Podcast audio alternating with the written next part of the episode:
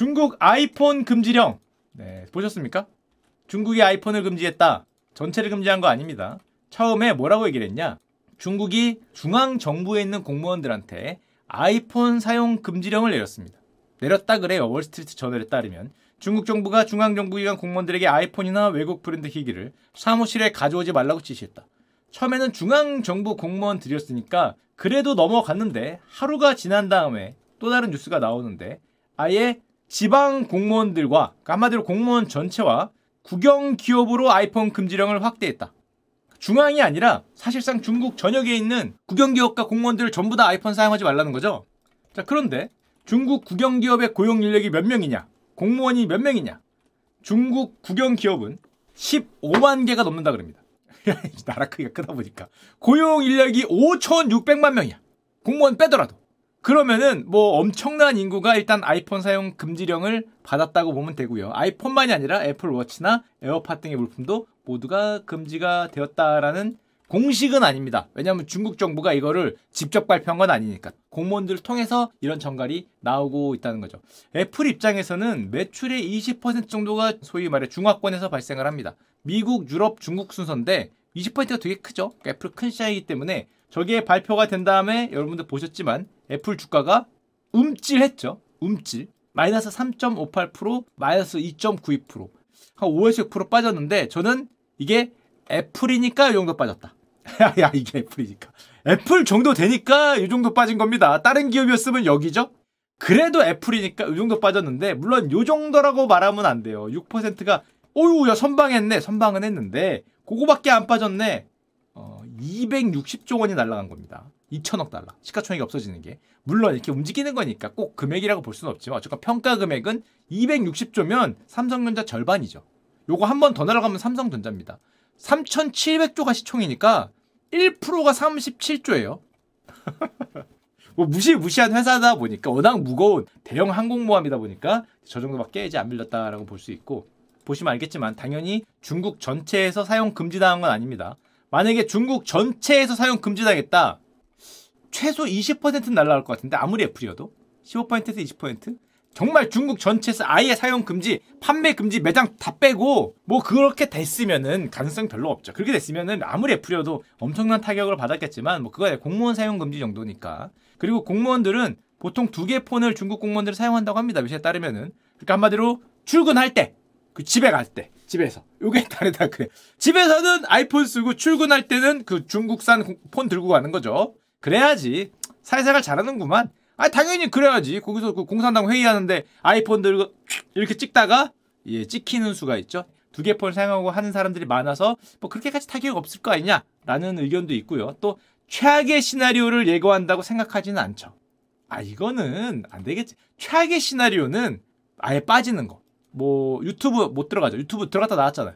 트위터도 들어갔다 나왔죠. 중국 밖으로 쫓겨나는 최악의 시나리오를 예고한다고 생각을 하지 않기 때문에 버티고 있다고 할 수 있고 또 사실 애플 제품을 생산하는 주요 국가가 중국이죠. 애플 제품의 90%가 중화권에서 생산이 됩니다. 폭스콘이 중국에서 고용하는 인력만 120만 명이기 때문에 설마라고 하는 거죠. 그리고 중국이 아이폰 금지를 내린 타이밍이 묘한데 8월 27일 날 미국 상무부 장관 지나 레이몬도가 중국을 방문했습니다. 지나 레이몬도가 누굽니까? 대중무역의 선봉, 대중무역 전쟁의 선봉, 미국은 최첨단 기술에 대해서는 중국에 판매하지 않겠다. 가장 강경한 노선을 얘기라는 미국 상무부 장관이에요. 이번에 중국을 방문했을 때도 첨단 반도체 수출에 대해서는 우리는 풀어줄 생각이 전혀 없다. 라고 얘기를 하면서 중국을 방문했습니다.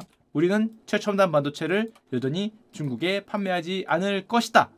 라고 얘기하면서 방문을 했는데, 요 방문한 타이밍에 기가 막힌 뉴스가 올라왔으니 미국 상무부 장관의 방중 시기에 딱 맞춰서 화웨이가 깜짝 선물을 공개했죠. 그게 뭡니까? 여러분들 신문에서 많이 봤던 메이트 60 프로라는 새로운 신제품 스마트폰을 공개해요.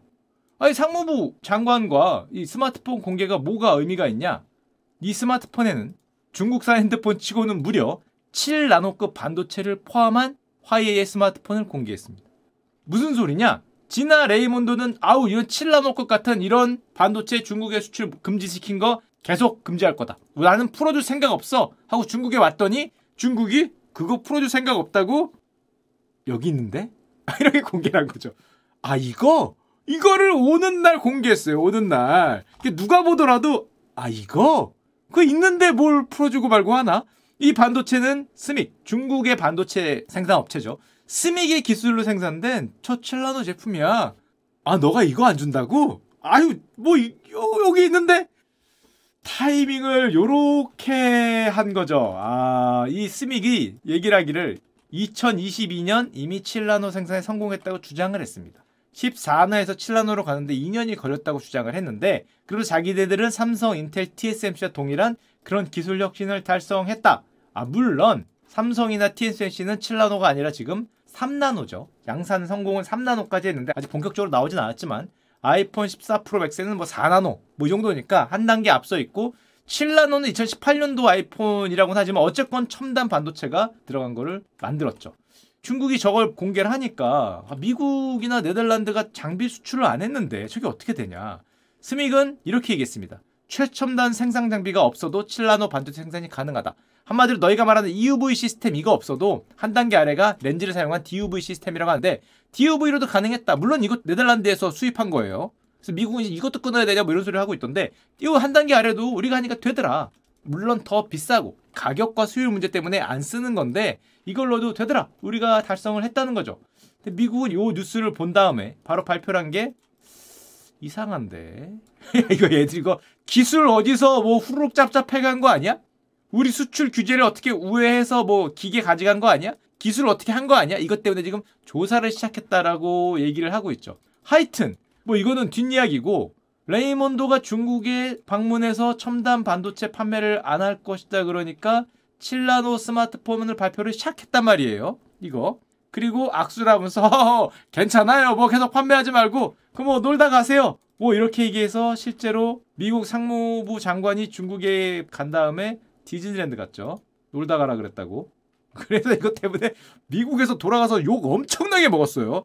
중국까지 가서 상하이 디즈랜드에 놀다 왔냐? 어? 거기서 칠라노 그 스마트폰 앞에서 보여주는 거 보면서 어, 어 이러고 디즈랜드에 놀다 갔냐? 라고 욕을 엄청나게 먹었는데 하여튼 상하이 디즈랜드에 갔다 왔고요. 갔다 와서 국회가 저, 놀다 오라니까 정말 놀다 온 거냐라고 얘기를 해서 이런 말 했죠. 가기 전에 한 말이긴 한데 역대 상무부 장관 중에 내가 제일 강경하다. 놀러 간 거 아니다. 봐주지 않으려고 갔는데 칠라우 스마트폰이 나오더라.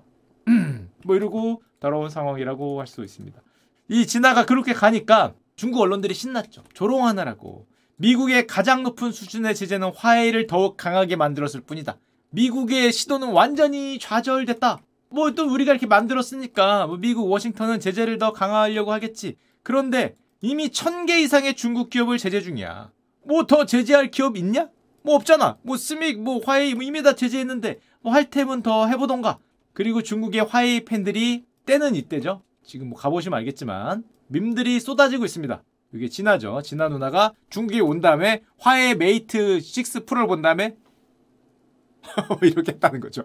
아니 수출을 안 했는데 어, 뭐 이런 걸로 밈을 만들어서 뭐 이런 거를 올린 건데 뭐 이해는 해요. 무슨 말인지. 아, 와서 덕분에 화웨이가 그때 딱 맞춰서 요거를 발표했기 때문에 화제가 많이 됐죠. 미국 내에서도 화제가 되고 하니까 지금 슈카월드에서도 얘기하고 있고 최고의 화웨이 홍보대사가 되었다. 이 광고 한 번 하려면 얼마인데 전 세계에서 저 같은 놈들이 계속 떠드니까 이 최고의 이거 들고 있는 거죠 이렇게 이렇게 들고 있는 거를 신나서 올리고 있는 그런 상황이라고 할 수 있습니다. 게다가 중국이 기염을 토하고 있는 건 이런 내용을 얘기하죠. 아이폰 일색인 중국 내 고급 스마트폰 판도를 바꿀 것이다. 실제로 한 얘기입니다. 글로벌 타임스 사설에 나온 얘기인데 우리의 5G 최초의 5G 중국폰이죠. 7나노 스마트폰 메이트 60 프로가 중국 고급 스마트폰의 판도를 바꾸겠다. 그리고 9월 3일 날 화이의 신제품이 오프라인 공식 판매를 시작했는데 애국 판매가 장난 아니죠. 이날이 중국의 항일 전쟁 승리 기념일 78주년 진아 누나가 와서 깜짝 놀랐던 바로 그 우리 화웨이의 최고의 폰이 나왔다. 그러니까 뭐와 하면서 지금 중국에서는 뭐 그러고 있는 하여튼 붐을 일으키려고 노력하고 있는 상황이라고 합니다. 자 그런데 화웨이가 어떤 기업입니까? 회사의 공식 목표가 중국 중화민족의 부흥이에요. 이름 자체가 그렇죠. 중화유이니까 중화민족의 미래가 있다를 줄여서 화웨이. 화, 발음도 안 되냐. 화웨이인데 한마디로 중화민족의 부흥이라는 뜻을 갖고 있는 그런 기업입니다. 게다가 화웨이는 상장 기업도 아니죠. 지분 구조가 알려져 있질 않아요. 옛날에 한번 나왔지만 아주 대단히 높은 확률로 사람들은 중국 공산당 고위 간부들의 지분이 상당할 걸로 예상을 하고 있죠. 물론 본인들은 순수 민간 기업으로 주장을 하는데 누구 거냐는 거에 대해서 대단히 설왕설래하죠. 중국 정부와의 관계도 대단히 설왕설래하고 중국 군대 이쪽과 중국 공산당 고위 간부들의 이쪽이 얘네가 진짜 주인 아니냐라는 의심을 대단히 많이 받는 업체인데다가 중국 내에서는 사실상 무적의 기업입니다. 왜냐하면 뭐 보시면 알다시피 무적의 기업이 감히 누가 그쵸? 감히 누가가 되는 이 런정페이가 화웨이 창업자잖아요. 중국 뭐 군인 출신이기도 하고 거의 무적의 기업인 상황이고 아까도 얘기했지만 미국의 반도체 규제 이후에 고급 폰 시장에서 화웨이 점유율이 급락한 건 사실입니다.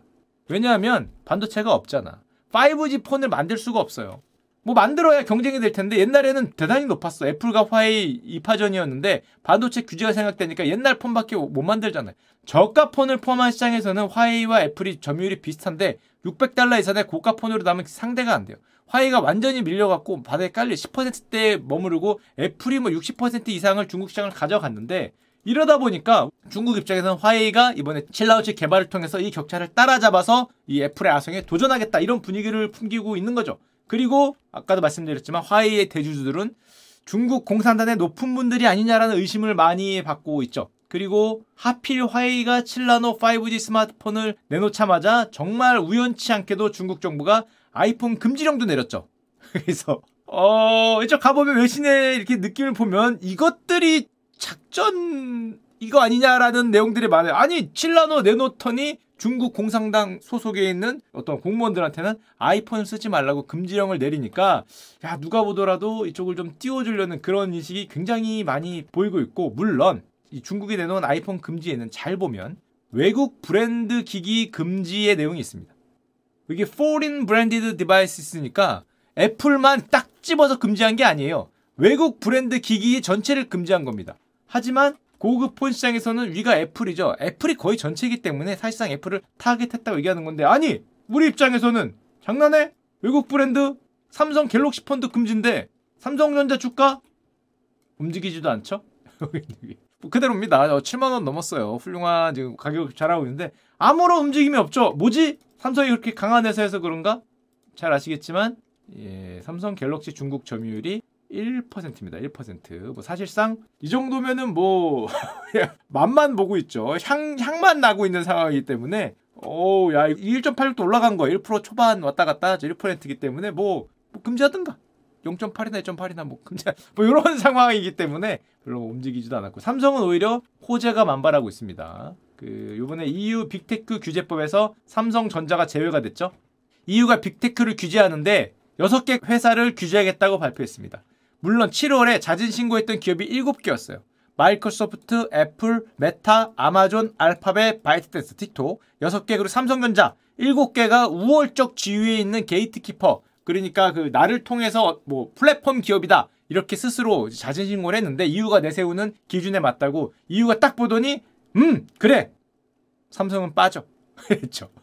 어 그래 호재죠. 호재예요 호재. 이게 규제법에서 야 너는 가라. 집에 가라 빼줬는데 아니 이게 호재긴 한데 기분이가 이것들이 알길 뭘로 할까? 기분이 좋긴 한데 빼줘서 분명히 호재죠. 규제를 안 하니까 큰 놈들만 규제하는데 뭐야? 너 왜 왔어? 아 저도 이게 이게 근데 저는 온라인 플랫폼 회사가 아니고 그냥 스마트폰 제조 회사니까 좀 빼주시면 안 되겠습니까? 그랬더니 그래 넌 가. 그래서 갔다는 거죠. 여섯 개는 여기 있고 어, 삼성전자의 주주로서 그 좋긴 한데 실리적으로는 좋은데 기분은 조금 그래요. 좀 이상해.